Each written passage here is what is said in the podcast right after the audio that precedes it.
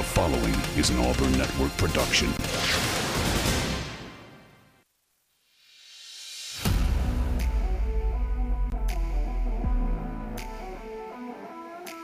You are on the line. Live on ESPN 1067, Auburn Opelika's sports leader. Online at ESPNAU.com or on the ESPN 1067 app. To be on the line, call in at 334-321-1390 or toll free at 888-382-7502. You are on the line with Jacob Goins. You're on the line here on ESPN 1067, Auburn Opelika sports leader. Happy Thursday, everybody. Hope you're doing well on another beautiful day here in the Auburn Opelika area. This is the Thursday edition of On the Line, the show that tells you like it is and holds nothing back. I'm your man, Jacob Goins, with you for the next 2 hours. Right here on the Auburn Opelika Sports Leader. It is Thursday, December 14th, 2023. We are about halfway through the month of December, which is pretty crazy. You've got Christmas coming up in, about 11 days or so? Pretty wild with that coming up. You've got the early signing day coming up. You have bowl games starting this weekend. And college basketball is off doing its thing. So lots going on in the world. Lots to go over on the show today.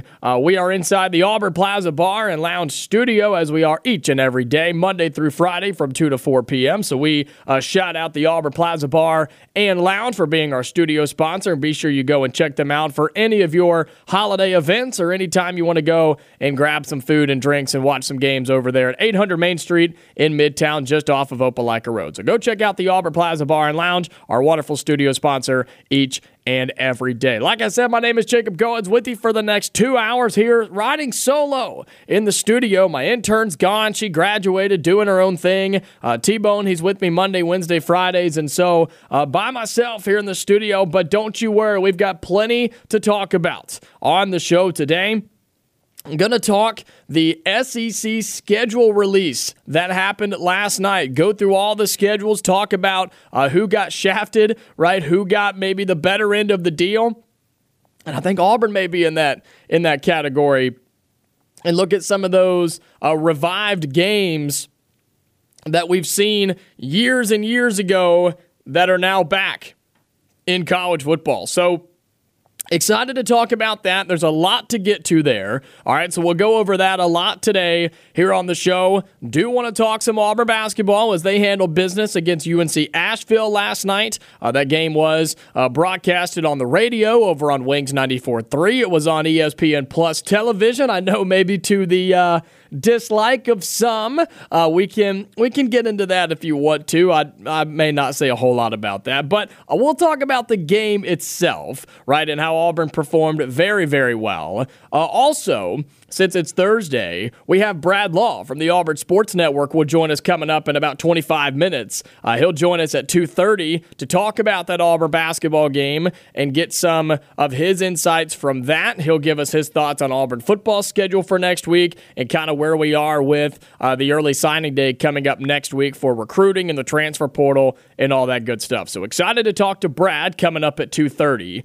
Also, in the second hour, if you've been here with us for a while on Thursdays, you know that Chris Gordy, host of the Locked On SEC Podcast, will join us in the second hour, and we'll talk all things Southeastern Conference, including the schedules. We'll talk some basketball. We'll talk more recruiting and transfer portal. Today will be a big day to have Chris on the show. So what better day to have him than the day after the schedule release? That's perfect. I think the SEC did that on purpose, knowing Chris is on my show on Thursday. So shout out to Greg Sankey for that. Right now, we're looking forward to Chris joining us in hour number two. As always, around those two guests, phone lines are open. Give me a call. What's on your mind on a Thursday afternoon? 334-321-1390. That number again, 334-321-1390. We begin the show with the SEC schedule releases from last night. So any of your thoughts from what we saw last night. Go pull up the schedules. What'd you think? What do you think about Auburn's 2024 schedule? What do you think about Alabama and Georgia's SEC schedule? What matchups are you excited for? What games are you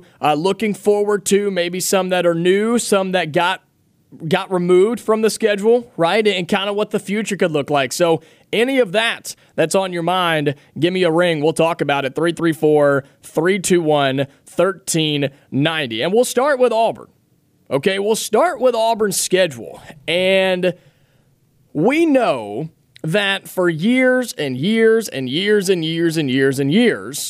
Auburn has played at minimum. Okay, at minimum, they've played a top 10 toughest schedule in college football. Most of the time, Auburn plays a top 5 toughest schedule in college football.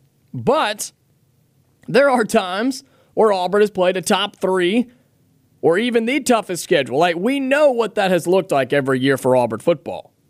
But now with the SEC expanding and the divisions going away and you play different teams from all over the conference, we have talked about how, just by default, it had to get easier.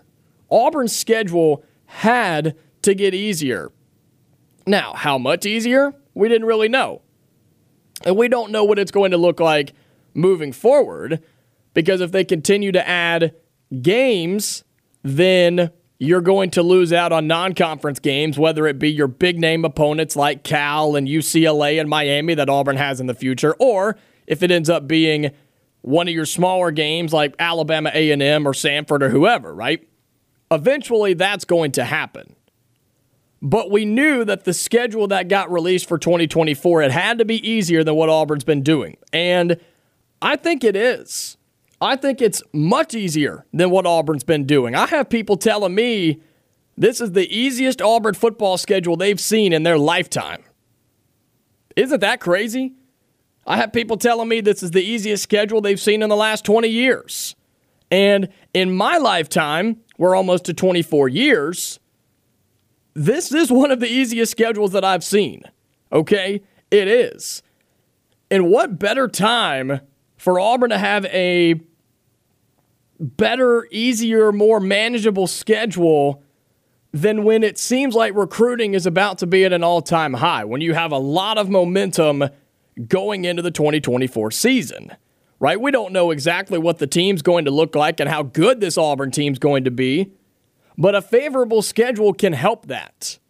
I think you had one this past year, you just didn't take advantage of it. But this coming year in 2024, you can. You start out, and I know this is not to the liking of Auburn fans, myself included, a guy that covers Auburn, and I know a lot of us share this same feeling for people that cover Auburn on a weekly basis in the fall. You have 5 straight home games to start the 2024 season. You start on August 31st. You go into September 7th, September 14th, September 21st, and September 28th. You have Alabama A&M to start the season. You have Cal at home in week 2 to finish out the home and home. You have New Mexico, not New Mexico State, New Mexico. Then, after you should start 3-0, right, you have Arkansas coming to town for the first SEC game of the season. An Arkansas team that we're going to talk about throughout the day. I think it's going to be a rough year for the Hogs next year. And then, one of the 2 newcomers to the SEC, the Sooners of Oklahoma, will make their first ever trip to the Plains to take on Auburn on September 28th. Your first 5 games are all at home, and they're all winnable games. Alabama A&M, Cal, New Mexico, Arkansas, and your toughest one in that stretch is Oklahoma. Then, your first real road test, your first road test of the year, on October 5th, you're on the road at Georgia. And that's a tough game. And I hate that that's the first road game of the season. But we would like to think that Auburn is at least 4-1 heading into that game with some momentum, right? Doesn't that sound familiar? Doesn't that sound familiar to what we were talking about going into 2023?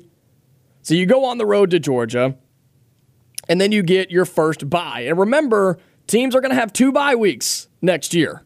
So keep that in mind. All right, teams are going to have 2 bye weeks pretty much from here on out. So after you go on the road to Georgia, you get the bye on October 12th.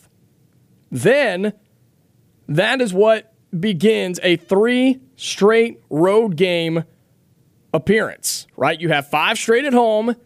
Then you go 3 straight on the road with the bye week squeezed in there. At Georgia, the bye week, at Missouri on October 19th, and at Kentucky on October 26th. While those may not be the toughest of trips, Como and Lexington, I wouldn't say they're easy, and they're thrown in there after you play Georgia. Luckily, you get them after a bye week.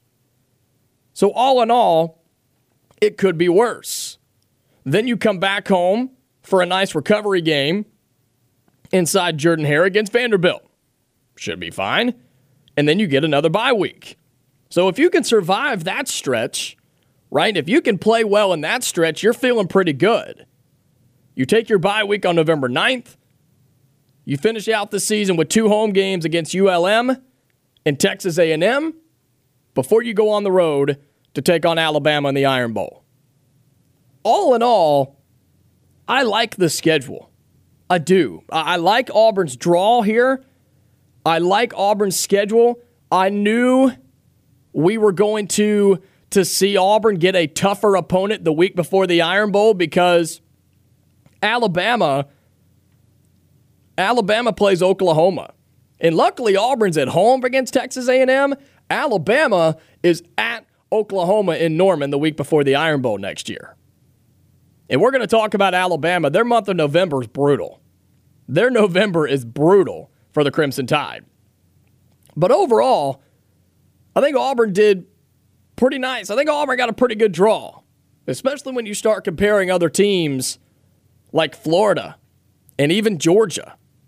There are some teams that really got the shaft here, but I think Auburn got a nice schedule. What are your thoughts? What do you think about the schedule? Are you happy with it? Are you worried about anything? Do you feel confident about what Auburn can do in 2024? Here's the one thing I'll say that I'm not a fan of, but it's not the end of the world. It's a very streaky schedule. And what I mean by that is you have 5 home games in a row, then you have 3 road games in a row, followed by 3 home games in a row, and then you finish up on the road at Alabama. Me personally, I would rather those be broken up a little bit, right? Look, having 5 home games to start is great, but it's a lot, man. It's a lot from the people that cover the games, for the people that are in the games, the coaches and the players, to the city of Auburn and Opelika, who we talk to over on News Talk WANI all the time for AO Tourism, our good friend Anthony Turling over there. 5 straight home games is a lot. We did it a couple of years ago, remember? We had the same situation, the same scenario. And even as the fans, I feel like fans get tired of, all right, let's get back up and do it again, right? All right, here we go, another game day, got to get up and get at it, right? It is a lot for 5 straight home games because we know what it takes for a college football Saturday to be put on in Auburn, across the SEC, across the country. It's a lot. There's so many moving parts. They are long days, long weekends, and 5 of those in a row, that's a lot, man. And while it's nice and you feel confident about what Auburn can do in that stretch of 5 games, I don't hate having a road game thrown in there. I wouldn't have hated if Auburn had gone to Arkansas. Right, I know we just did, but if Auburn had gone to Arkansas up September 21st, that would have been fine. That would have been fine with me. And then you have those 3 road games in a row. Thankfully, there's a bye week in there. But at Georgia, at Missouri, at Kentucky, it's not overly difficult, but it's not easy. I don't care who the teams are. 3 straight road games in this conference are not easy. That's not an easy task. Then you come home and you feel really confident about the month of November, And that's the thing, too. Let me say it this way. This will put this more into perspective here. Auburn does not play a home game in the month of October. Auburn does not play inside of Jordan-Hare Stadium in the month of October. I think that's wrong. But here's what you can say. Auburn only plays one road game in the month of November. The rest of the time, you play at home.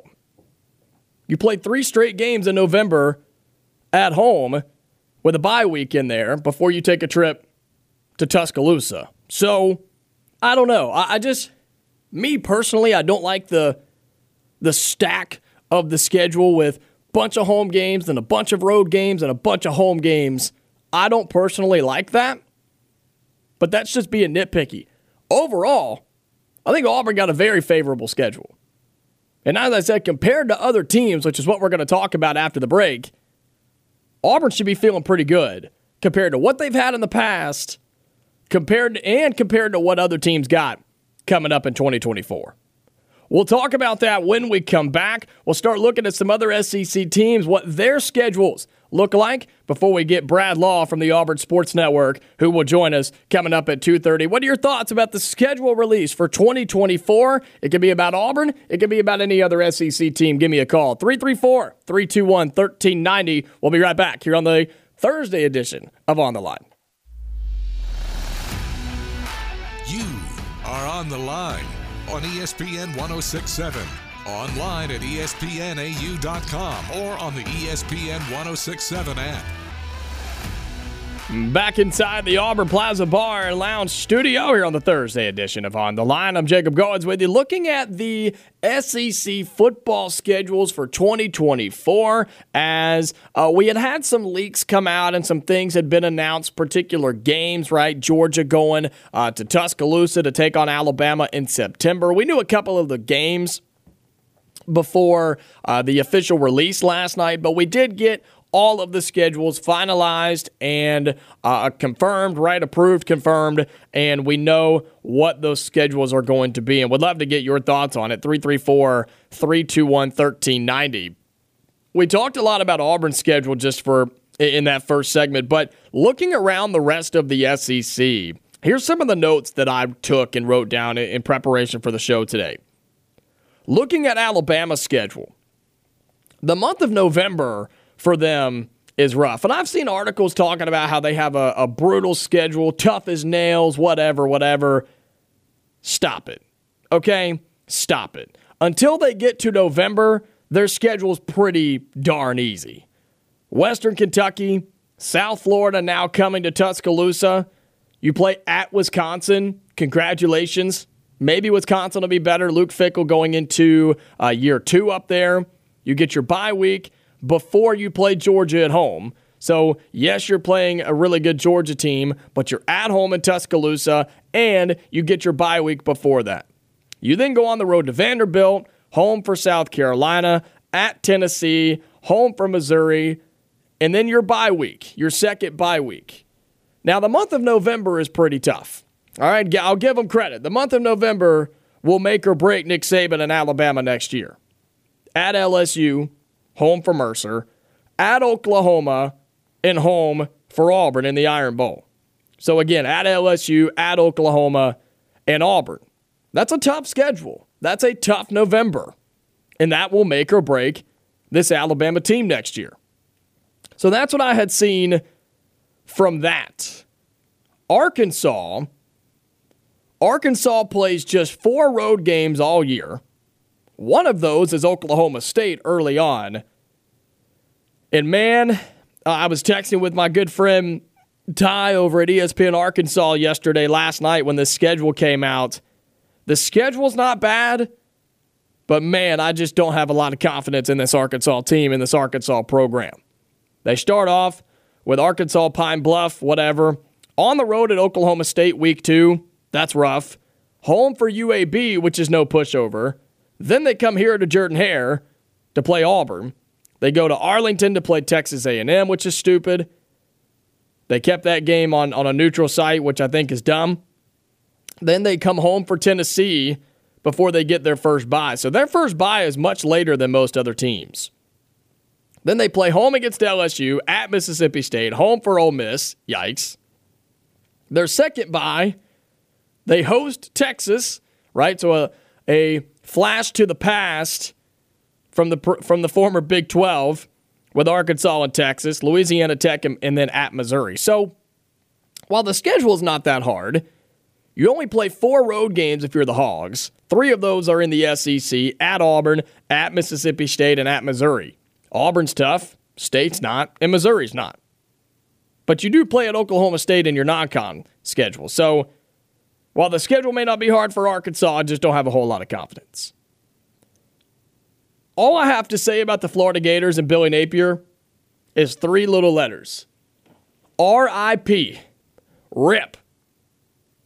Florida is going to be down and out early and often next season with their given football schedule. I don't know what they did to tick off the SEC and to make Greg Sankey not like them, but oh my gosh, they got shafted again. They host Miami, which they need that. They host Miami, they host Samford, they host Texas A&M. They go on the road to Mississippi State before they take their bye. They also play UCF at home. They go to Knoxville to take on Tennessee, host Kentucky before their next bye. And their month of November is probably the worst out of them all. They start with Georgia, the neutral site game, on the road, taking on the new SEC Texas Longhorns. They play LSU at home, Ole Miss at home, and then at Florida State. Here's their November teams again. Georgia, Texas, LSU, Ole Miss, and Florida State. They will lose all 5 of those games. There's a good chance they lose to Miami. There's a good chance they lose to Texas A&M. There's a decent chance they lose to UCF. There's a decent chance they lose at Tennessee and Kentucky. I'm struggling to find 4 or 5 wins on the schedule for Florida next year as we sit here right now in December. I'm struggling to find 4 to 5 wins for this Florida team. And if that doesn't happen, well, if you get 4 or 5, Billy Napier's fired. But there's no way that they're going to have a significant amount of wins next year. We've talked a lot about the Georgia schedule. We knew a lot of it. It got leaked. Tough start for Georgia. The end of the schedule is not bad by any means. But the start is Clemson and Atlanta, Tennessee Tech, at Kentucky, bye week, at Alabama, home for Auburn, home for State, and at Texas. That's a tough stretch. That's a really tough stretch, where in a 4-game window, you play at Alabama, home for Auburn, home for Mississippi State, and then you go to Texas, which is going to be an awesome game. Awesome game, awesome environment. I'm excited for that one. The back end of their schedule, Florida at Ole Miss and 3 straight home games against UT, UMass, and Georgia Tech. LSU, on the other hand, look at this. This is another note that I wrote down. This has nothing to do with their SEC schedule. They play USC, Southern Cal, to start the year out in Las Vegas. Then they play Nichols at South Carolina before they come home and play UCLA. They're playing USC and UCLA for 2 of their non-conference games in the first 4 weeks of the season. Why? Why in the world would you do that? I think LSU can beat those 2 teams, but why have to prove it? Because then you play South Alabama, you get your first bye. You have Ole Miss at Arkansas, at Texas A&M, take a bye. Then you're home for Bama, at Florida, home for Vandy, home for Oklahoma. Their schedule's not that bad either. But why in the world are we playing USC and UCLA in the same year, in the same month to start college football? I don't get it. Credit to them. I don't think it's smart. I wonder how long that holds, how long that stays. I don't know, man. I don't think it's smart. If you win them, great. There's a decent chance you split them, and there's a decent chance you go 0-2. Then what? Then you're kind of done for. But as we get to break, we also know that going into next year with the expanded college football playoff, there is a little bit more room for error. You have a little bit more leeway, if you will, to lose a game here and there. We'll talk a lot more about that coming up on the show, but when we come back, Brad Law from the Auburn Sports Network will join us. We'll talk all things Auburn athletics with football, basketball, and a whole lot more. You don't want to miss it. Stick around.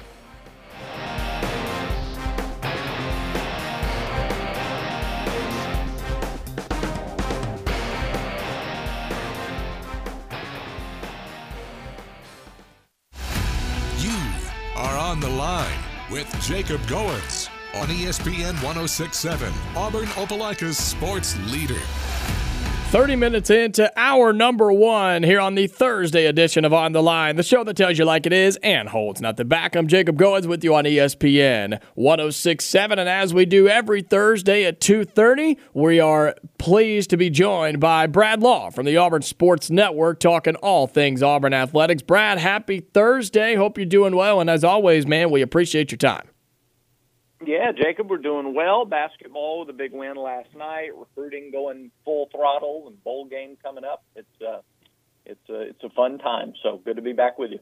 Well, let's start with the basketball game from last night that was played up in Huntsville as Auburn men went up to play UNC Asheville. And Brad, we had talked about on the show yesterday, me and my co-host who was here with me yesterday, we had talked about what this game could have been and what we wanted it to be, coming off of what will be one of the most impressive performances by any team in college basketball last Saturday against Indiana. What would Auburn look like against a lesser opponent, a smaller opponent in a neutral site game? Would they kind of come out flat and not really worry about it, or would they carry on the momentum from that game on Saturday? And Brad, that's exactly what they did. Auburn did not sweat in this game. They were in cruise control, and once they got the lead, and they get a big double-digit victory.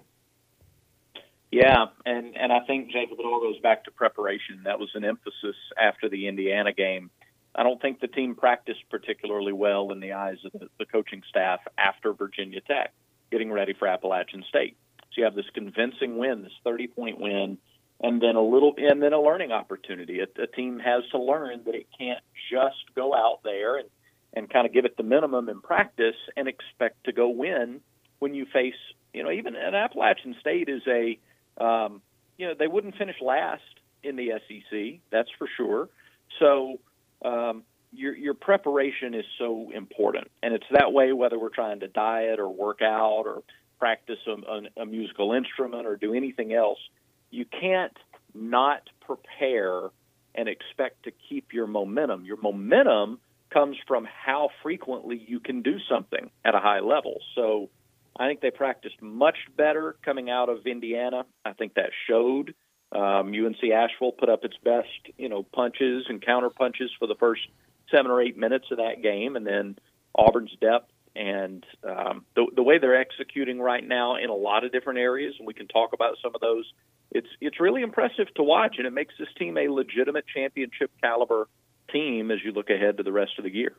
Well, speaking of execution, Brad, a lot of the talking points have been, is this just a short time period window? Is this team just hot right now, or is this something we could see throughout the rest of the year? And I think the word that you have to come back to is execution. This team isn't just shooting lights out and that's all they're doing, getting lucky and just shooting, having a hot night, right? They're doing things the right way, and their depth is a huge, huge part of that. It is, and what do we mean when we talk about the depth? Like, what does depth get you? It enables you to play crisply. It enables you to make the passes you need to make. Auburn had 19 assists on 34 made field goals last night. Sixth time in 9 games this year that Auburn's had at least 19 assists, and they've had 17 assists or more in all but one game this year. So they had assists on over 2/3 of their made field goals. Almost 3/4 of their made field goals last night were dunks or layups. That's making the extra pass, getting the guy. So when you have depth, you don't fall victim to being tired nearly as much. Guys are in the right place. They make the right pass at the right time. They get a half step on a defender, and it's there. You're able to play more cleanly. Auburn had single-digit turnovers last night. Back-to-back games with single-digit turnovers, and 3 out of the last 4 games they've had single-digit turnovers. Auburn is 32 of 38 from the free-throw line over the last 2 games. You know, these are little things that have fresh legs, fresh minds. These are little advantages that add up to big, big things throughout the course of a season. What those assist numbers tell me and what I try to break it down as, they're playing team basketball. There's not a whole lot of just individual solo play, 1-on-2, 1-on-3. I mean, this team is moving the basketball around. They're finding the not just the good shot, but the better shot, right? You talked about the dunks and layups, making that extra pass, and that's what championship-level teams do, Brad, and those are the things that you teach and you hammer and you want your team to do, and I think Bruce Pearl's got to be pleased with this team doing those things right now. Makes you hard to guard when you can't when you can't roll out there against Auburn and say, well, this one guy is going to take 22 shots. No, this guy, if he's not having a good shooting night, is going to look to make the extra pass. In fact, he's probably going to default to looking to make the extra pass anyway. These guys have the green light. They're not restricted on the shots they can take, especially when you have guys who are outstanding scorers like Denver Jones and Aden Holloway. These guys can score. They're not restricted by the coaching staff. They're seeking to pass up a good shot for a better shot for somebody else. And you're right, they're unselfish. They don't mind doing that. 11 different guys scored last night. Only 2 scored in double figures. I don't know the last time Auburn won any game by 25 points and only had 2 guys in double figures. Really good balance last night. Now, again, and I hate having to make this caveat, I understand that UNC Asheville isn't UNC, but like, would you rather beat UNC by Asheville by 25 points and have 11 guys score and have all the things happen, or would you rather squeak by them by 8 or 10? The things that this team is doing right now are significant. They add up to significant things, and you ought to just kind of take it in and enjoy it for what it is right now, for sure. And how about those 2 guys in double digits, Trey Donaldson and Chad Baker-Mazzara, coming off the bench, Brad? None of your starters scored in double digits. And we know that Janiah on the game on Saturday against Atlanta had a whopping 2, and Auburn still did what they did. But it's the bench that played well for Auburn in this game. And, man, those are the things that carry you deep into the season and carry you deep in March. No, you're right. And Janiah is a really good example. Janiah is a good example of the depth of this team, right? He went off against Virginia Tech, dominated the game because he could. What do the next couple of opponents do? They try to take Janiah away. Well, all right, he didn't try to force it. Other guys got shots. It's exactly what we've just been talking about for the last couple of minutes. You have 10 guys on this team who can legitimately go out and lead you in scoring on any given. Maybe, Chris Moore may not lead you in scoring this year, but like, other guys could legitimately do that, and you wouldn't just be floored by it. Mm-hmm. So if a team tries to take away one facet of the game, you have enough confidence in the other facets of Auburn's game that, again, there's a lot of reason to be optimistic. What are they, one of only 2 teams in the country that's top 20 in offensive efficiency and defensive efficiency? Mm-hmm. And we're not 2-3 games into the season now. We're a month and a half into the season, and coming up on conference play, there are only a couple of teams maybe in the league with a higher net rating than Auburn right now. This team wins Sunday, they ought to be ranked in the top 25. There's a lot of, you look around and I don't see 25 teams that are better than Auburn right now. Yeah, we're about a third of the way through, give or take, and Auburn gets a nice win over UNC Asheville, 87-62. We're speaking with Brad Law from the Auburn Sports Network, who joins us every Thursday here on ESPN 1067. You already alluded to it. The game coming up on Sunday, USC, Southern Cal, coming in to Neville Arena. This is a huge opportunity for Auburn. While USC may not be the team we thought they were going to be, maybe they're trying to figure this thing out now that Bronny James is back into rotation. Ticket prices are skyrocketing if you can even find one to get in the door on Sunday, Brad. What an environment this is going to be Sunday afternoon. It is, and I've got to be careful how I talk about it because I'm thankful that our broadcast is going to be on Wings 94.3, mm-hmm. and I'm thankful for people in this area that they can listen to our broadcast because what you're going to see from a national TV perspective is the spotlight is going to be on Bronny James. And we all understand why, and we don't begrudge. Like, you know, Bronny James is not, he didn't choose to be LeBron's son. He's not, there's absolutely no reason to be negative toward him because of all the coverage that he's getting. Having said that, it's absolutely true that the coverage of this game on TV is going to be completely focused on USC. Completely focused on USC. Mm-hmm. So what an opportunity for Auburn to stand right there in the middle of the spotlight and then steal it, to show off the atmosphere again. Auburn is nationally known now. They're nationally regarded as having one of the best, if not the best, home court atmospheres in college basketball. Auburn doesn't need this kind of spotlight to elevate its program, but it sure is fun to steal the spotlight away from another group, especially when they're coming into your place. Bronny James is one thing. I'll tell you, though, the guys you got to look at, Boogie Ellis. Boogie Ellis is sensational. He's averaging over 20 points per game. Isaiah Collier, one of the top freshmen in the country, averaging 17 points a game. Auburn's not going to be so focused on stopping LeBron James' son that they forget about Boogie and Isaiah Collier. Those are your focal points from a defensive standpoint. And this is a USC team that beat Auburn last year in L.A., and so there's a lot of focus. There's a lot of intentional or intent over these next couple of days of prep before the Trojans come in here Sunday. That game is Sunday over at Neville Arena. You can catch the radio broadcast on the Auburn Sports Network here locally over on Wings 94.3 and wingsfm.com. Looking forward to that game. We'll have our After the Game show on Wings 94.3 as well as soon as the Auburn Sports Network broadcast and post-game show is over. Want to flip gears here, Brad, and talk about a little football before we let you go. Of course, the schedules were released last night for the 2024 football season, and Auburn fans are looking at the schedule for the Tigers in 24 and thinking, man, this is the easiest schedule we've seen Auburn play in quite some time. What's your breakdown of 2024 on the football schedule? Yeah, it's got some oddities, like 5 straight home games. Again? No home game. Yeah, again. No home game in the month of October. 2 bye weeks. Like I feel like with 2 bye weeks in the season, there could have been a way to bust up 5 straight home games and not have back-to-back road games.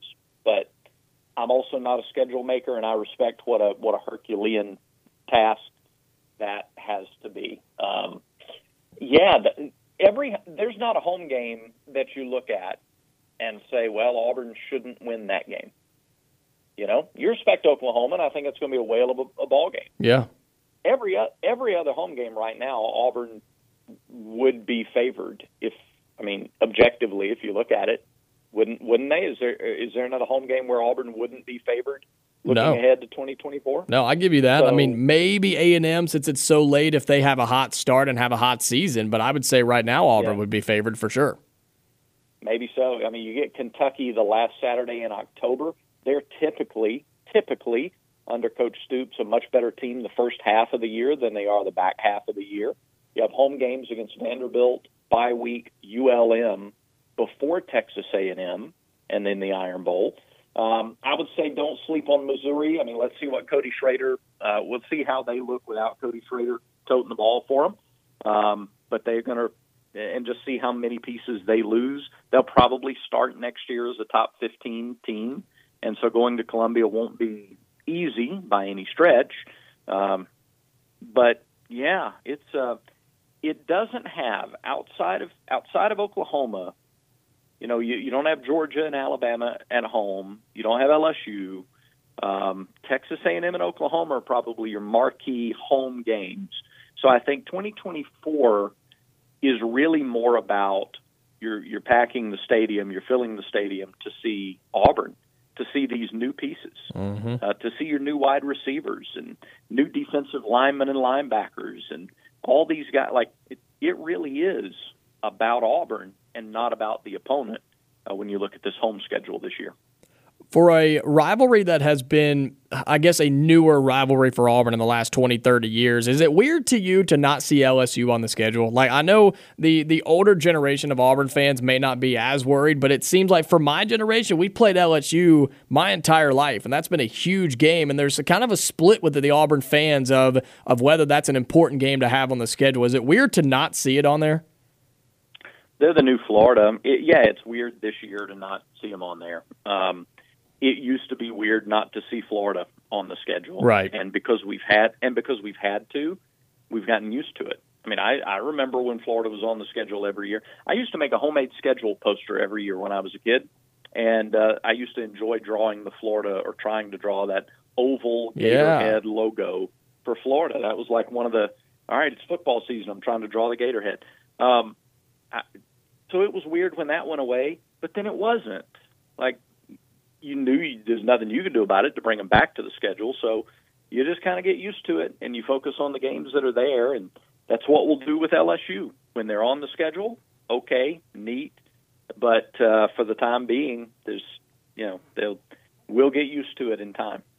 Auburn plays 5 straight home games to start the year next year. They'll play no home games in the month of October thanks to road trips at Georgia, a bye week at Missouri, at Kentucky. They'll come back and play 3 more home games before taking a trip to Tuscaloosa to take on Alabama. That'll be in 2024. Got to wrap up 2023 with a bowl game and, of course, early signing day and the signing day coming up in February, all that good stuff. Brad Law from the Auburn Sports Network joins us every Thursday. We appreciate him and his time. And Brad, this time next week, we'll be able to recap the early signing day and what is potentially a massive day for the future of Auburn football. Yes, we will. And, everybody take a deep breath. Wait for Wednesday. Don't get caught up in too much drama ahead of Wednesday because that's definitely out there this time of year. So, beware of strangers. Don't take any of the emotional candy from strangers and just kind of hang in there because Wednesday is the day, and I think there'll be plenty to be happy about. We also have Tiger Talk tonight. Yes. Can I talk about that real quick? Yes, of course. Yeah, plug everything that's going on with that. Baumhower's Victory Grille. Big crowd out tonight. It's our last show on location in the calendar year. We won't be back out at Baumhower's until January 11th. So come out and see us tonight. Stephen Pearl is going to be there to talk about the Huntsville experience and look ahead to the USC basketball game. Plus, we'll have Jeff Graba, Auburn gymnastics coach, out to talk about the preview meet, which is tomorrow night at Neville Arena. And we've got some basketball ticket giveaways, too. So come out to Baumhower's tonight between 6 and 7 and have a good time with us. Hopefully we get a big, big crowd for our last show of the calendar year on location. Awesome. Yes, Tiger Talk tonight out at Baumhower's. If you're unable to make it for whatever reason, you can tune in over on Wings 94.3, 6 to 7 p.m. tonight. Brad, thanks so much for your time. As always, I enjoyed. And, we'll talk again next week, and we'll have a lot to talk about next Thursday, I have a feeling. Yes, we will. Thank you, Jacob. I appreciate it. War Eagle. That's Brad Law from the Auburn Sports Network. Joins us every Thursday here on ESPN 1067. We appreciate him and his time. As he mentioned, Tiger Talk tonight. Go to Baumhower's if you have nothing else to do. Go to Baumhower's if you're looking for dinner, if you're looking for something to do on this nice Thursday evening. Go to Baumhower's. Check out Tiger Talk. If you can't, you can find it here locally on the Auburn Opelika Sports and all of our stations here. But over on Wings 94.3 is where you can find that. You can tune into that on Wings 94.3 or wingsfm.com, whichever way that you prefer. But so much going on in the world of Auburn athletics. We got to get to our final break here as we wrap up hour number 1. Phone lines are open, though, 334-321-1390. What do you want to talk about? We could talk the schedule. We could talk Auburn basketball. We could talk anything else going on in the world of sports. Give us a call, 334-321-1390. You are on the line on ESPN 1067. Call in at 334-321-1390 or toll free at 888-382-7502. All right, wrapping up hour number 1 here on ESPN 1067. Got a couple of, well, really about about a minute and a half. We went long with Brad, but that happens sometimes when you're in great conversation. Always good to have Brad Law from the Auburn Sports Network joining us, so we do appreciate him and his time as always. Got a minute or so, and I've got somebody on hold. I'll get to you. We'll start the second hour with you. Want to have plenty of time for people to say what they want to say and talk about what they want to talk about. And phone lines are open, 334-321-1390. We've talked a lot about the schedule stuff here in hour number one. Brad and I talked about that, talked about Auburn basketball. Nice win last night, huh? That was a nice win. I know you and I have not talked about it specifically, you and me and the listeners, but Auburn with a nice win last night. Just they did exactly what we wanted them to do. And I think that's all you can ask for, right? That's all we asked for when Uncle T-Bone and I were talking about it yesterday, was coming off that Indiana game, right? Coming off of one of the best performances you're going to see in college basketball all season long, right? How was this team going to respond? How was this team going to play coming off of a wonderful performance? Were they going to just nonchalantly roll into Huntsville and not worry about UNC Asheville, or were they going to go in there and take this thing seriously? Well, guess what? That's exactly what they did. They took it seriously. They won by 25, and the bench outscored the starters. Man, that doesn't happen in college basketball very often. So shout out to Auburn and a big win over UNC Asheville. They take on USC this Sunday. Excited to have that game. We'll talk about that some more tomorrow on the show. But hour number one is in the books. Give me a call. Let's have some more fun on a Thursday afternoon. 334-321-1390. We'll get to the phone lines to start the second hour. Plus, Chris Gordy, host of the Locked On SEC Podcast, will join us. Stay tuned. Hour number two coming up.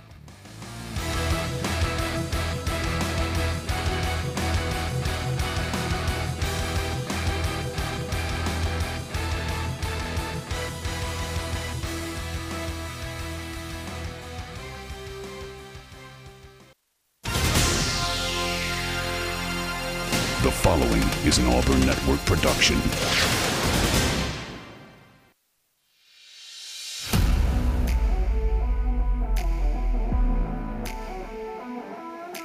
You are on the line.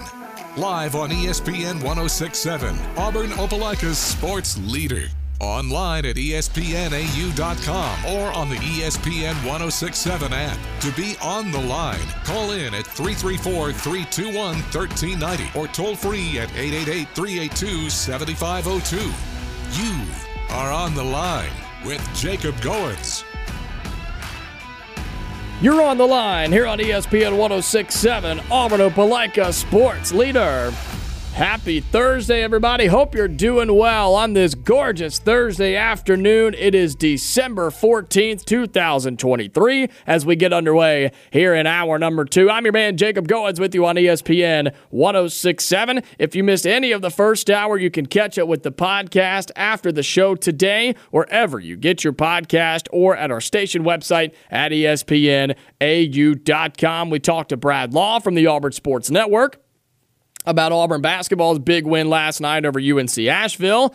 We talked about the schedule release for the SEC teams in 2024, and we'll talk some more about that here in the second hour as well, and a whole lot more in that first hour. So if you missed any of it, be sure to go back and listen to the show posted after each and every show on our station website or wherever you get your podcast. We're going to start hour number two by getting to the phone lines in just a second. Would love to hear from you this hour as well, 334-321-1390. And we're also going to talk with Chris Gordy, host of the Locked On SEC Podcast, coming up in about 20 or 25 minutes. We'll talk to him about 25 minutes or so. At the bottom of the hour at 3:30, talk to him about everything going on around the Southeastern Conference. So excited for that, including those schedule releases that happened last night via the SEC. But until then, like I said, phone lines are open, and we're going to start by getting to the phone lines and tie the Tiger. You're on the line, brother. How are you? I'm doing good, man. How are you? I'm doing good. It's another beautiful day in Auburn, Alabama. The loveliest plains in the country, baby. It is absolutely beautiful out here. Good day to sell a car. You know that. That's right. Man. So first basketball last night. I mean, if you take away that Appalachian State game, which I put that all on Bruce. That team wasn't ready to play that day. I think we're better than that team. We just wasn't ready to play. But if you take away that game, I mean, we are one of the most consistent teams in the country. We play some of the best defense in the country. We really just need to gel a little bit and get these scores, you know, where they're just more consistent. I mean, that's, to me, the three-point shot is, you know, starting to be a little thorn in the heel again. You know, it went down a couple times yesterday, but the game before in Indiana, you know, it's still we beat them pretty good, but I felt like we still was just, you know, that's the only thing. Bruce just allows him to chunk it up, man. And I mean, it's part of his game plan. Hey, look, the man makes millions, and I don't. You know what I mean? Yeah, it's always been that way. It's always been that way with Bruce. I mean, he has always given his team, especially his guards, has always given them the green light to shoot the basketball. And as a team, I mean, Auburn didn't shoot bad last night. They were 7 of 21, 33%. You'd like to see that be better, but that's not horrible compared to what we've seen in the past. Well, I'll say this, man. You know, we're coming this year. We've got a good team. We're like you've been talking about. I ain't gonna repeat all the stats, but we're just deep as can be. I don't know if another team is as deep as us. Now, when it comes down to game time, depth ain't really gonna matter. It's about scoring, about game, you know, play, just ballers, you know. And I think at the end of the year, I think Holloway will be a little bit more senior, you know, and be a little bit more at ease. I think he's still trying to do too much, in my opinion. You know, I mean, I think the kid's pushing it, like trying to be that playmaker instead of just sitting back and letting the game come to him. But hey, that's him, and he's aggressive, and he wants to make plays. I mean, that, you know, you want that type of kid. Oh, of course, especially running point guard. Yeah. About the game Sunday, man. Oh my gosh! I mean, this is the ticket prices are like Kentucky. You know, ticket prices. It's crazy, room, man. Yeah, like 180, 170 just to get in the door. Yeah, just to get in the door. I know. That's crazy, man. I'm still waiting on a pair of tickets. Guy at work, his wife might be sick. They might not go, and I might look up in there. You're not praying for this woman to be sick, are you, Ty? Come on, man. I'm hoping she gets better, but don't feel like that. Oh, don't give me that. Don't give me that. I know you better than that. Man, I'm hoping she feels just fine, but just don't feel like going. Yeah, she gets feeling better, but not better enough. Okay, I got you. I got you. Hey, real quick about football, man. You know, hey, you know, it's fun. It's so hilarious to me that once Auburn does good in something, these rumors come out about us cheating, about we're doing this dirty or that. Wait, you talking football or basketball, Ty? Which one are you talking about? All of it. It don't matter. I told everybody last year, I said Alabama is really good this year. They got one of the best players in the country. He's gone next year. Alabama's going to be back to a 20-win at the most team, and they'll be okay, but they're not going to be anything like that. They're going to be number one, and I'm going to be in the top 25. And lo and behold, here we are, and Auburn's just trending up and up and up, and now we're cheating from 5 years ago. Right. I mean, you'd think the FBI would have figured all that out in their investigation. Yeah, you'd think so. You'd think so. What'd you have on football quickly, man? Well, hey, I just want to say, man, if you didn't see the screenshot that's been going around with Sante Samuel and Simpson and what's the other guy? I can't remember the other guy, but and him, they're all on four-way with Ryan Williams. Yeah, but it was Eugene Asante, Jalen Simpson, Keontae Scott, and then Ryan Williams last night. Yeah. Bruh, I mean, and then Keontae Scott coming back. I hope you know, Eugene comes back. If he doesn't, man, good luck in the NFL. I appreciate everything you did. But if he does, man, we're going to be deadly next year. No doubt about it. Like you were talking about earlier, schedule looks good. Man, everything looks good for next year. I don't like the A&M game before the Iron Bowl, but I'm all right with it because they got Oklahoma before the Iron Bowl. And they're at Oklahoma versus Auburn being home for Texas A&M. So, yeah, and look, right. Auburn was always going to get a tough game right there. And then Texas A&M, man, they're jumping ship so fast, so they're going to be in a rebuilding year, you know, type thing. You know, they'll have a little They'll have a little cookie left in the shelf, but not won't be that much. But, hey, real quick, I just want to tell you about my little dude, man. Yeah. I take my little 9-year-old. He goes everywhere with me, man. Every game, everything. The last game we went to, it was the game before App State. I think at Louisville Southeast or whatever, Louisiana Southeast. But anyway, man, he's hollering the whole game. I'm telling him to be quiet. I'm thinking he's bothering the people in front of him. Man, the people in front of him turn around. He said, "Dad, you be quiet. You let that kid holler as much as he wants, man." He was going nuts. He's already been on the Jumbotron trillions of times. That's awesome. He was one of the little kids that took his shirt off and did the strong arm with Dylan Carwell one time, man. He was on the Jumbotron at the football game. Oh, that's great. That's awesome. But, man, I tell you, look, this kid's such an Auburn fan. He nonstop yelled the entire game. Now, again, Louisiana Southeastern, we're smacking him the whole game. Mm-hmm. But he's cheering. Man, he cheers so much that Albie himself noticed him and noticed that he didn't get a T-shirt and walked up past the band. Wow. And threw my little man a T-shirt. How about that? When they do the T-shirt giveaway. Yeah. And he's just a huge Auburn fan, man. He always wants to say something, so I just wanted to let him get a little shout-out. Yeah, yeah, of course. Let him go. Boy, England, number 2 can shoot that ball.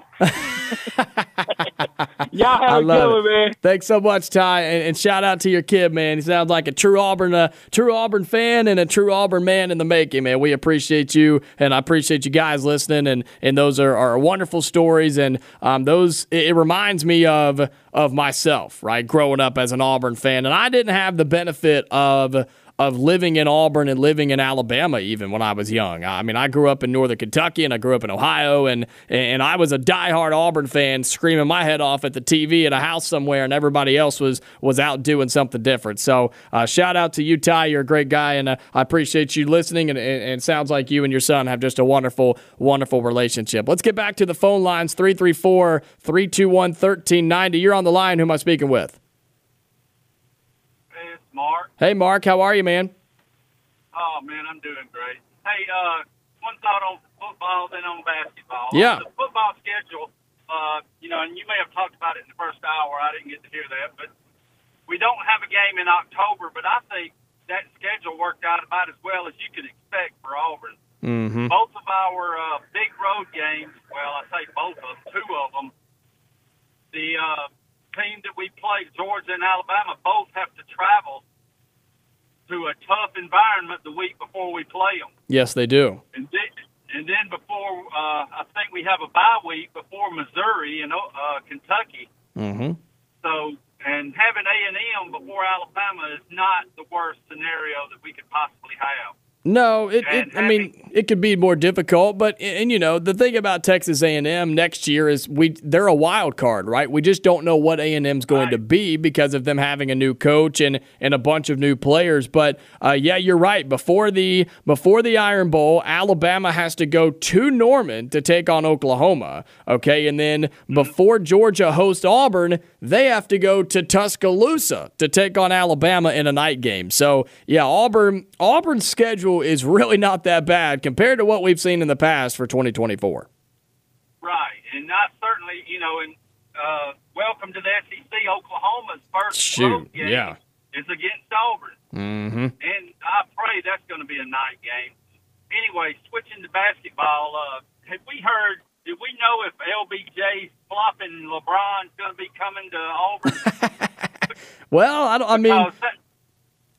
that's going to be a circus if he is. Yeah, I don't 100% know. My guess, Mark, my guess would be no, but I don't know. Here's what I can tell you. All right, here's what I can tell you.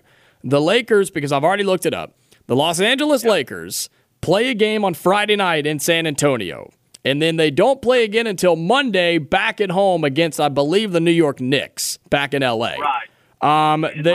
And also the story and the known thing was LeBron was going to be in attendance for Bronny James's first collegiate game, and there was a chance that was going to be against Auburn, but he was able to get cleared and get ready to go earlier than that, and he played against Long Beach State, a game that USC lost, by the way, just so people know. They've only won one of their last 4 games, so keep that in mind. So I don't know, Mark. I really don't. I think it would be really, really cool if LeBron was in the building. Whether you like him or not, that's for anybody. It would be really cool to have one of the best players of all time step inside in Neville Arena here on the Plains. Right. And, you know, he may be sore from flopping against San Antonio the night before. But anyway, did you see the welterweight MMA guy that called him out about the national anthem? I didn't know if you talked about that, but that guy was point blank in calling LeBron out, and that's about as strong of a call out as you can have against someone. Anyway, have a great day. Thanks so much, Mark. 334-321-1392. Great calls, Ty the Tiger and Mark, as well to very loyal listeners and great callers here on the show. Would love to get you on the show as well. 334-321-1390. We got about 15 minutes before we get to Chris Gordy, host of the Locked On SEC podcast. A great day to have him on with the SEC schedule releases last night. He had a live show on his Locked On SEC YouTube channel, so we'll talk about that. And, of course, all of the schedules, good, bad, ugly, pretty, if you will. So looking forward to talking with him about that. But, yeah, that's one of the big storylines going into Sunday for Auburn basketball playing USC. Yes, it's a big name in USC. Yes, it's a rematch for Auburn because they went out to Los Angeles last year and lost a winnable game. If you remember that, it was a game Auburn played just so bad. They played bad, had chances to win, and just couldn't get it done in that little short West Coast trip before they went up and played Washington, and they were able to get that win. So it's a rematch against them. It's a big name in USC. Bronny James, LeBron's son, is playing, right? He's going to be in attendance. He's going to be playing. Bronny is, right? He's going to be playing. But people are wondering if LeBron James is going to be there. I don't know. Start checking the flight logs, man. Start checking to see if there's a private jet coming from San Antonio, Texas, late Friday night that gets into the Auburn University Airport. See if there's one coming in, and see if there's one coming out of Auburn going to Los Angeles, because the Lakers have a game Monday night back in L.A. So I don't know. Well, I guess we'll see. By the time Sunday rolls around, that rumor is going to be so hot. And that is going to be the biggest storyline that maybe he will be. Maybe he won't be. I don't know. Should be a good game regardless, though. And ticket prices are insane. I mean, they are insane to try and get in the door. I'm going to try before we get to break. Let's go to I forget which the official ticket site is now for them. But we'll just go to Ticketmaster's, the one that I've got pulled up here. We'll get to Ticketmaster and pull up the latest. Look, there are very few tickets even left for Auburn basketball this weekend. We know what season tickets look like. We know what game by game looks like, especially for big matchups like this. But against USC, here we go. Find tickets. This whatever ticket site you want to use, go for it. We're not sponsored here, so it really doesn't matter. We're going to turn on our fees here. The cheapest standing room only ticket I see right now is going for about $170. That's just to get in the door, all right? To get in the door. The cheapest seat right now is $255 for Sunday. How about that? That is wild to me. That Auburn, look how far Auburn basketball has come. It takes you $200 just to get in the door. Like Ty was saying, these are Kentucky numbers, man. This is Kentucky basketball when they come to Auburn-type ticket prices. Going to be an exciting game. We'll talk a lot about that on the show tomorrow with Uncle T-Bone when he's back here in the Auburn Plaza Bar and Lounge studio. So excited for that. We'll take a break, come back, talk a little more about the SEC schedules, about some Auburn basketball, maybe even some Auburn football updates as well, as we've got one more segment before we get Chris Gordy, host of the Locked On SEC podcast. So until then, again, phone lines are open. Come on in, be a part of the show. What's on your mind on this Thursday afternoon? 334-321-1390. More of the Thursday edition of On the Line after this. You are On the Line on ESPN 1067. Online at ESPNAU.com or on the ESPN 1067 app. Back inside the Auburn Plaza Bar and Lounge studio here on the Thursday edition of On the Line. I'm your man, Jacob Goins. Let's get to the phone lines once again, 334-321-1390. And Terry, you're on the line. What's up? Hey, Jacob. How you doing, man? I'm good, man. How are you? Pretty good. I got a basketball and a football thing for you. Some basketball. I think it's important for Auburn fans to remember the Jeff Lebo and Tony Varvey days. When you couldn't give tickets away. Yeah, when you literally couldn't give tickets away inside of the Coliseum at the time, and even the early days in Auburn Arena. Yeah, you couldn't give tickets away to Auburn men's basketball.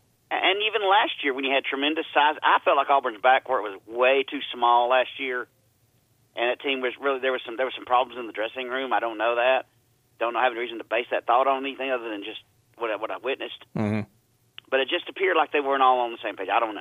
Yeah, there always seemed to be, I don't know, it always even just watching them on the floor, right? I'm not talking anything that, anything outside of that. I'm just talking about the Auburn team on the floor. It just seemed like frustration would set in and there would be some timidness from everybody, and just didn't seem to be, when you watch this team this year, man, they're having a blast. I mean, you can tell that they are excited to be there. They love each other. They enjoy playing together, and they're having a lot of fun doing it. And those things, Terry, will go a long way in college basketball. Oh, yeah, and the lack of size in the backcourt, because Bruce Pearl's offense is pretty much dictated by the backcourt. Yes, it is. And so the lack of size, a bunch of 5'8", 5'9" guards that couldn't shoot over people was a problem. It was a big problem. Yeah, and, Aden Holloway helps that. Denver Jones helps that now. Guys that can handle the basketball that have a little bit more size. You still have KD Johnson and Trey Donaldson, but those guys play bigger than their size, more than somebody like a Wendell Green Jr. did years ago. Yeah, and football, have you noticed, I've noticed that a lot of guys, Hugh Freeze has signed this year, are going through the spring, not guys coming in July or August. Mm-hmm. Yeah. That seems to be something he's going for. Well, I like that. Yeah, I think it speaks to the importance of that, right? I think it speaks to how important it is for even high school guys to graduate early and go ahead and get enrolled in January and be here during those spring windows, and transfer portal guys coming in right now versus after spring ball where they don't make it, are not pleased with their current place, and then transferring in and being here through the summer and not being able to officially practice, right? You can't do that in the summer, but then having, 2 weeks to practice with your team before you play your first game? I mean, it's not enough time, Terry. It's not enough time. And so, yeah, I think Hugh Freeze doing that just shows the importance of how crucial the spring window really is. I said this is something you could point out to T-Bone tomorrow if I don't get a chance to call in. You had 7 coaches during the Nick Saban era. I think Hugh Freeze has signed more offensive linemen than all the other 6 coaches combined. I think I'd have to do the research on that, but I wouldn't put it. I wouldn't put you past that and say that you're wrong on there just off the top of my head. I mean, he gets it, man. He's always been that way, though. Hugh Freeze has always been that way. He's smart enough football coach to know where the games are won and lost on the line of scrimmage, especially in the SEC, more than any other conference in college football. Appreciate it, Jacob. Thanks, Terry. 334-321-1390. Got a few minutes before Chris Gordy joins us, host of the Locked On SEC podcast. We'll talk about the SEC schedule released from last night for 2024. We'll talk about Auburn. We'll talk about all the other SEC teams, the ones that have good schedules, bad schedules, some of those new games coming in. How about this? How about Texas going to Oklahoma? How about Texas going to Texas A&M to end the season? How about that rivalry being renewed? Texas going to College Station to take on the Aggies November 30th. That's awesome. That is fantastic. And, I talked to Brad Law back in the first hour from the Auburn Sports Network, and I asked him about Auburn's schedule and not having LSU on the schedule. Right, I asked him about that and how does it look weird to him. And he said, yeah, initially, but I think he made a really good comparison, and he talked about it's kind of like Florida when they got taken off the schedule years and years ago for Auburn and not being on the schedule every year. Right, it was weird at first, and then you got used to it. That's what Brad said.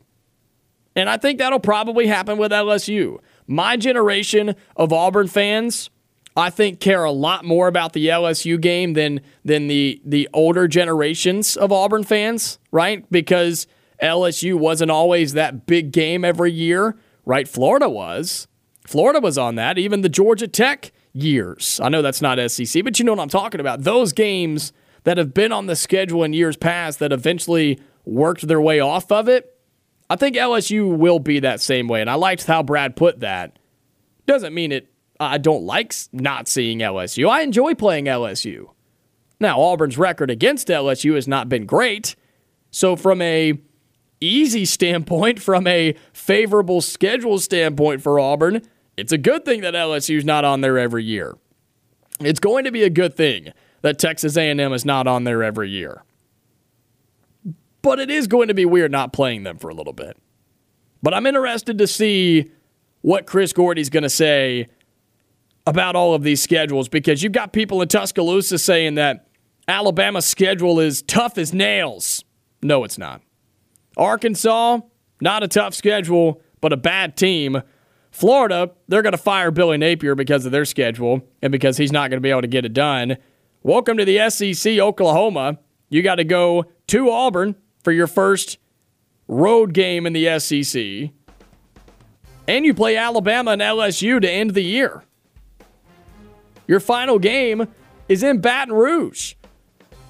Welcome to the SEC, where it just means more, right, Oklahoma? We'll talk about all of that and some more with Chris Gordy, host of the Locked On SEC podcast. When we come back, if we have time, we'll talk a little basketball, but I got a feeling football, especially previewing early signing day next week, feel like that's going to take over most of our conversation. We'll have that and more when we come back. Stick around.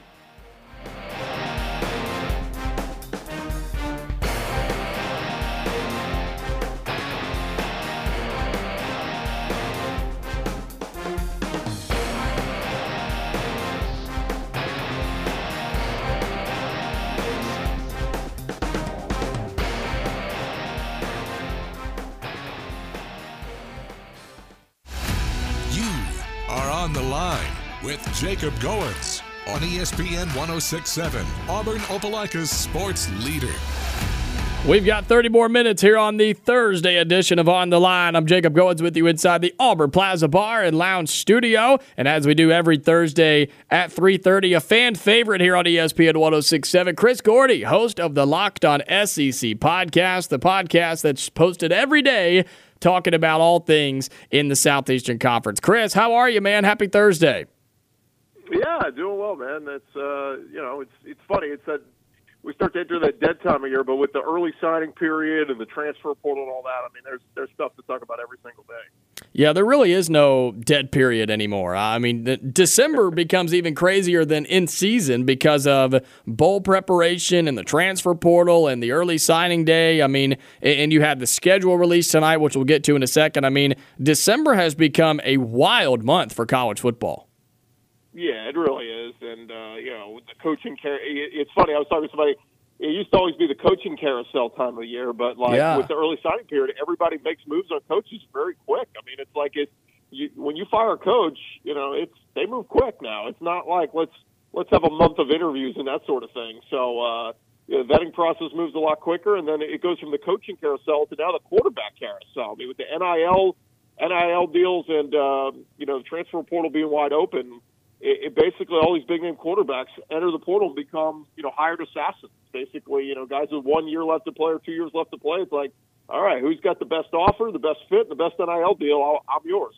Yeah, I mean, hire an auctioneer and just start rattling off the numbers and see who the highest bidder is going to be. I mean, that's what it's become, unfortunately. So, yeah, I feel like we've barely even talked about the all the coaches movement because there's no time, because as soon as it happens, yeah, you mentioned it, the quarterbacks start hitting the portal and the craziness begins. And so we'll talk a lot about all that near the end of our conversation, because I do want to talk about the potential of what early signing day could look like next week on Wednesday. But last night, the big news that everybody everybody's been talking about today, ourselves included, is the schedule release for 2024 for all of the SEC teams, including the newcomers with Oklahoma and Texas. And Chris, you did a wonderful live show on your Locked On SEC YouTube channel last night, had a bunch of the Locked On SEC hosts of the different schools on your show talking about the schedules. What schedules stand out to you and some of those games that are now back on the schedule or continued to be played in the SEC starting next year? Yeah, I mean, I think the three hottest tickets that, like, you know, you're going to have to mortgage your home to get a ticket to. You know, Georgia and Alabama on September 28th, obviously the rematch of Kirby and Saban. That one's going to be massive. Georgia at Texas, you know, on October 19th. Now, Everybody's kind of talked about it. The F1 race is in town that night, and it's just going to be a madhouse. If you have not already booked your hotel in Austin, just forget it. You're not getting there. And then, of course, you know, A&M, Texas coming back and going to College Station. You know, I know there were already people you know, buying up those tickets. I mean, it's going to be impossible even get to College Station that weekend with the rivalry renewed between the Longhorns and the Aggies. So those are kind of some of the big ones, but just, you know, kind of overall takeaways. I think Auburn's schedule is navigatable. I mean, it depends on what your expectation is for Auburn this year, but, you know, obviously you want to take a step forward. I think 8-4 would be, you know, kind of like where you want to be. You know, 10-2, we know moving forward now with the 12-team playoff. 10-2 gets you in the playoff. Yeah. So, you know, look, I don't think Auburn is there yet, but, you know, can some things go their way? Sure. I mean, you get Alabama and A&M, Cal, and New Mexico to warm up. I think Arkansas is a nice little dip your foot in the pool for SEC play. But then those next 2 weeks are just absolutely brutal. Oklahoma and then Georgia. I mean, your hope is to split those. And then two tricky road trips out of the bye week, going to Mizzou and going to Kentucky. You know, Auburn, I think, in year two, if Hugh Freeze would expect themselves to be better than either of those programs. But, you know, we just saw Mizzou win 10 games, and Kentucky's crushing it in the transfer portal right now. So, you know, you should beat Vandy, you should beat Yale Monroe. And then, of course, you finish with a home game against A&M. God knows what they're going to look like. And then, of course, the Iron Bowl in Tuscaloosa. So, you know, I think 8-4, if I'm being unbiased, I think is probably pretty fair. You know, if you steal another game, maybe 9 wins. 10, I think, is a little bit too, you know, too ambitious for what this team is. I mean, look, they may add a big-name quarterback in the transfer portal, and I may change my tune, but man, with all the big names coming off the board, it feels like they're going to stick with Peyton Thorne next year. And I guess, you know, if Hugh thinks maybe they can coach him up and he takes another step in his development, it'll be much better next year. Better offensive line, better weapons. Obviously, Cam Coleman was a tremendous addition to the signing class. So we'll see. But you know, I think Auburn. Put it this way: Auburn's schedule is a lot better than Florida. Those last 5 games that Florida got, my goodness. That's horrible, man. It's horrible. Georgia at Texas, home for LSU, home for Ole Miss, at Florida State. I mean, if Billy Napier survives that, then he's done something miraculous because that's absolutely brutal. There's no way he survives, right? I mean, Billy Napier's gone after next year, right? I mean, Florida, there's just no shot. Yeah, I think there's a real possibility we're looking at Billy Napier, Sam Pittman, Shane Beamer, and Clark Lee all fired by the end of next season based on these schedules. I mean, you know, Sam Pittman got the vote of confidence from, you know, Hunter Yurachek, and it was kind of, all right, well, you know, we're going to give him another year, but Arkansas's just got a brutal schedule again, so I don't know. I think anything worse than 7-5 for Arkansas, I think they're going to move on. And then Shane Beamer just missed the bowl game this year, goes 5-7, and their schedule's pretty tough next year. And you know, if they go 6-6 or worse, I could see them wanting to move on from Shane Beamer. And you know, Vandy's just Vandy. I don't think they'll win a conference game again next year. I think Clark Lee will be gone. But you know, those are all kind of the same names that are kind of in the hot seat this past year. I think they'll all be on the hot seat again next year. But two things that stood out to me really also from the schedule is.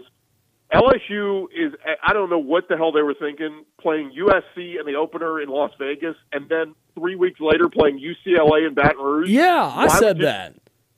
Why would you do that to yourself? Like, those are two Pac-12 powers that are moving to the Big Ten. Like, you know, you compare that and then look at Ole Miss's non-conference schedule. Ole Miss plays Furman, Middle Tennessee, Wake Forest, and Georgia Southern. Like, I don't know why LSU would shoot themselves in the foot like that, because odds are they're going to lose one of those games. Mm-hmm. But I look at the back end of the schedule. They close with Oklahoma and Baton Rouge. Can you imagine a world where both LSU and Oklahoma are 9-2 with a playoff berth on the line? You know, you get to 10-2 and you're going to the playoff. Like, I don't know why. I just keep looking at that game thinking that might be a game that means something.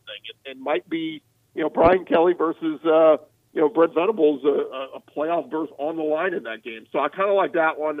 But the biggest takeaway to me is Ole Miss, man. They lucked out. I mean, they avoid – I know they go Georgia, but it's in Oxford. But they avoid Alabama. They avoid A&M.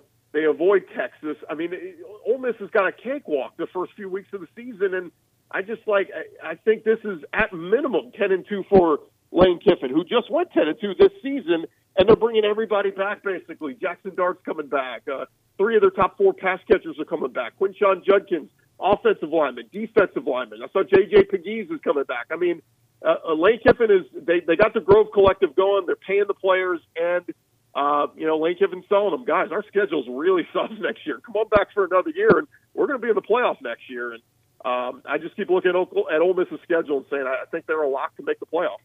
Yeah, at LSU on October 12th, and then home for Georgia November 9th. And – besides the Oklahoma game at home, that's pretty much it for Ole Miss. I mean, yeah. The 10 wins, you're absolutely right. I mean, they have it's handed to them on a silver platter. It's whether they take it and do something with it. You keep mentioning 10-2, Chris, and I'm curious in your mind, those two losses, is there any particular way those losses have to come? Can it be one, in your mind, in your opinion, right? We're not truly going to know this until we see teams make the playoff and kind of have a standard there because, you know, there are no official rules, and if they are, they're going to dig them out from the bottom. But when you go into a 10-2 record, do you think that can be one non-con and one conference? Can they be both conference losses? How do you see that shaping up next year?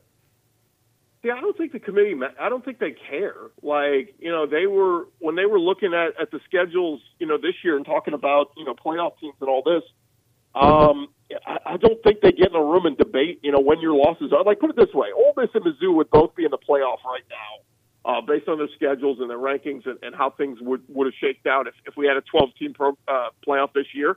Nobody's looking back at their schedule and going, well, when did Ole Miss lose? Who did they lose to? When did Mizzou lose? Like, I think they just, based off where they're ranked, would, you know, they get the benefit of the doubt. They get in. So, you know, I think the committee has shown losing early in the year is better than losing late. You know, Exhibit A, Alabama, they didn't even really give a damn about their double-digit home loss to Texas earlier in the year because, well, you just beat Georgia in your last game. So that trumps any loss you had. So it will be fascinating, though. I was talking to somebody about, you know, to bring back LSU. You know, so what if LSU beats USC in the opener but goes 9-3? Will they take, you know, some of those, if they've got some marquee wins on the schedule, would that trump maybe a 10-2 Ole Miss that, you know, doesn't have a quality win? You know, they're two quality opponents they lost to. You know, I think that's going to be a fascinating debate. And the person I was talking to said, I think they will give a school a benefit of the doubt. If it's a 9-3 LSU, but they've got, you know, 3 top 10 wins or something like that, that would trump Ole Miss with a 10-2 record, who you know didn't beat anybody of note. So I just thought that's a fascinating conversation that will. And again, it will get into the debate again. It'll be, you know, this year was 4 versus 5 and 6. Next year it'll be, you know, 11 and 12 versus 13 and 14. Oh, sorry, you're the 14th best team in the country. Right. So, you know. Oh, yeah, it's inevitable. It's going to happen, and it'll happen.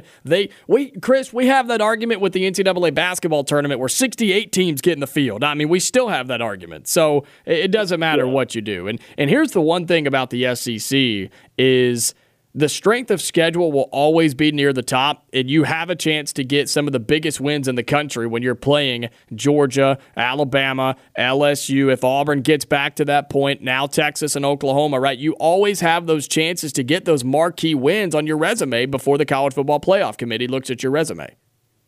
Yeah, no doubt. And you bring up the NCAA tournament. I mean, that's the thing is, you know, NCAA tournament is very forgiving. If you scheduled some tough opponents early in the year and lost to them, they will, they'll give you credit for those. And then sometimes you lose to Appalachian State, and you know that's marred on your resume. Mm-hmm. Taking a shot at Auburn here, but we picked up on that. But either way, you know, it's at least like you get the benefit. College football it's not really a level playing field, right? Like, just because you're in the SEC doesn't mean you play everybody in the SEC. And this is why I really think they need to make that push to move to 9 games next year. Move to a 9-game conference schedule. Let's get those 3 permanent opponents. Let's get that even rotation of, if you didn't see a school this year, you'll see them next year. I just think that's so vitally important because, again, like we're talking about it right now, looking at some of these schools, I mean, there are some schools in the conference that just, they avoid each other. They're not even playing each other. Like, the fact Lane Kiffin and Ole Miss get to avoid Saban in Alabama for the first time in years, like, it's just, what are we doing here? Yeah, I'm with you on that, and I think that'll eventually happen in the SEC. We're talking with Chris Gordy, host of the Locked On SEC Podcast, your daily podcast covering all things Southeastern Conference.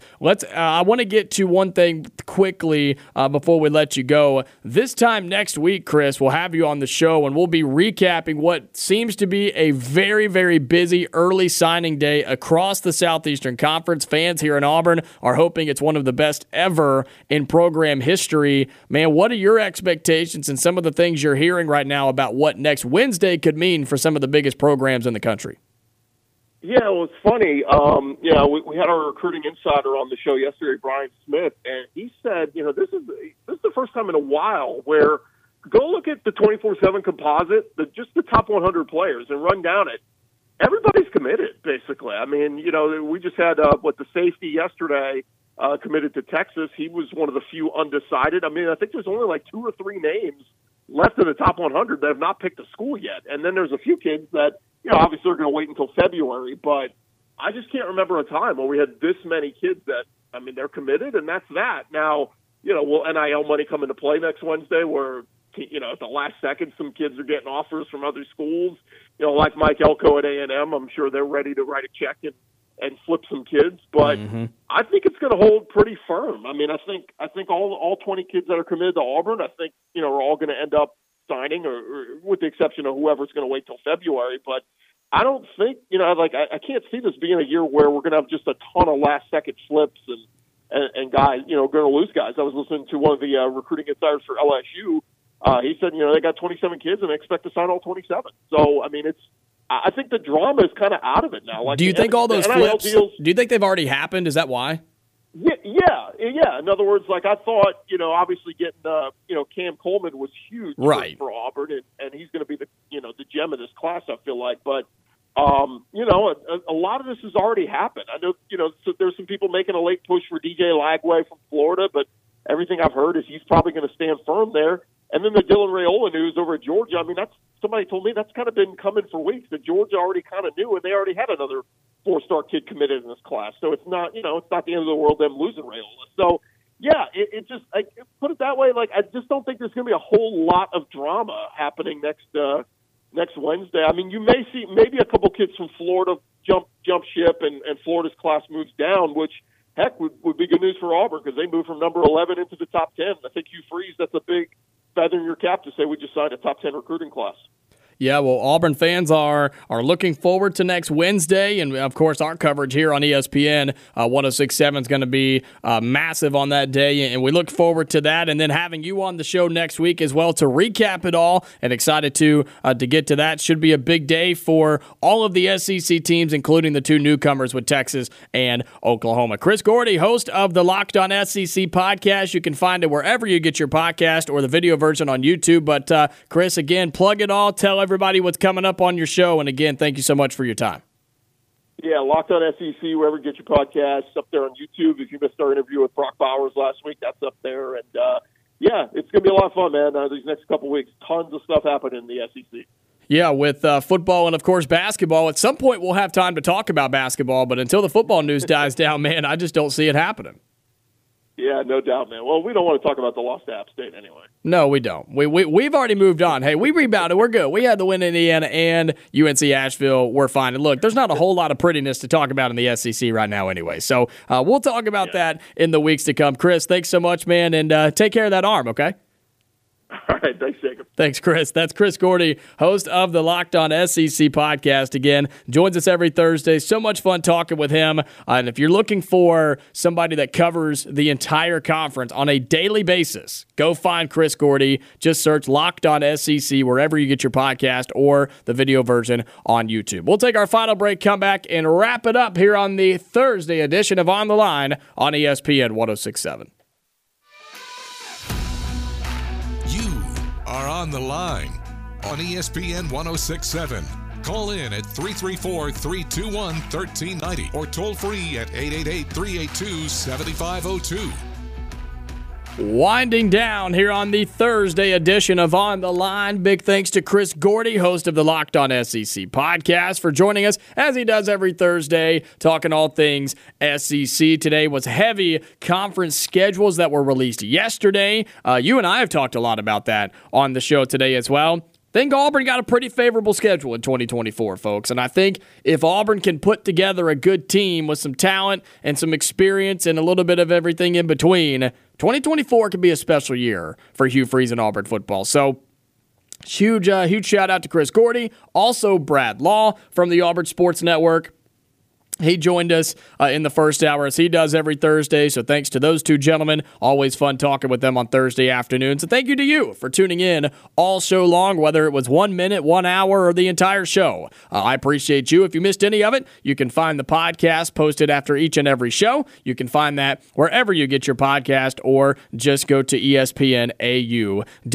Tomorrow, Uncle T-Bone will be back in studio. We'll have Lee Sterling, who will be previewing some bowl games, including the Auburn Bowl game and the playoff games. So we'll be having him to start the show tomorrow. And looking forward to that. And I got to get out of here because we have our Auburn Network Christmas party tonight. So I got to get out of here, go get cleaned up and try to look presentable for once and go enjoy that. So we're looking forward to having everybody out here from the Auburn Network family, all of our wonderful radio stations and everybody that makes what we do possible, getting together to celebrate the holidays. So that'll be tonight. Looking forward to that. Also, Tiger Talk tonight over on Wings 94.3, our classic rock station. So be sure that you tune in for that. 6 to 7, Wings 94.3 and wingsfm.com. Brad Law, Andy Burcham, Stephen Pearl will be on, and Jeff Graba from Auburn Gymnastics will be there as well. So that'll be at Baumhower's if you want to go out and check them out, or you can listen to it at Wings 94.3. Tomorrow, again, Uncle T-Bone will be with us. Lee Sterling will join us from Paramount Sports. We'll talk a lot of Auburn basketball, college football, and who knows? Who knows what we'll get into on a Friday afternoon. It's a free-for-all Friday. Those are always a lot of fun. We really don't have a schedule. We just kind of jump in and let the thoughts flow and let you be a part of it as well. We're having a lot of fun, if you can't tell. And can't wait for tomorrow. So until then, 2 to 4, right here on ESPN 1067. I'm Jacob Goins. Stay safe. I'll talk to you later.